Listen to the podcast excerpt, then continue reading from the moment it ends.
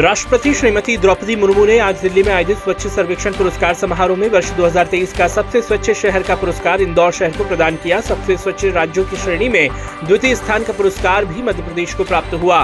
मुख्यमंत्री डॉक्टर मोहन यादव के नेतृत्व में टीम मध्य प्रदेश ने पुरस्कार ग्रहण किए।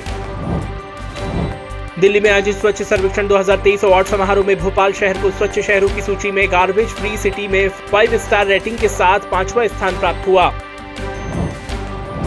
स्वच्छ सर्वेक्षण दो हज़ार तेईस अवार्ड समारोह में मध्य प्रदेश के पंद्रह हज़ार से बीस हज़ार जनसंख्या वाले शहरों में बुधनी को पश्चिम जोन के सबसे स्वच्छ शहर का पुरस्कार मिला। दिल्ली में आयोजित अवार्ड समारोह में एक लाख से कम जनसंख्या वाले शहरों में प्रदेश के नरोजाबाद और अमरकंटक को फास्ट मूविंग सिटी श्रेणी में प्रथम और द्वितीय स्थान मिला।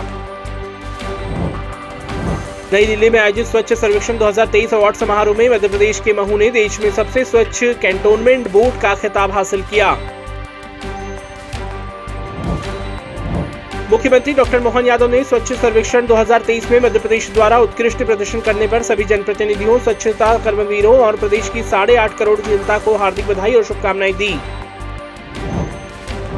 उप मुख्यमंत्री श्री राजेंद्र शुक्ल ने आज मंत्रालय में चिकित्सा शिक्षा विभाग के अधिकारियों के साथ बैठक कर हिंदी में एमबीबीएस की पाठ्य पुस्तकों की वर्तमान स्थिति एवं अध्ययनरत छात्रों द्वारा इस संबंध में प्राप्त हुए फीडबैक पर समीक्षा की।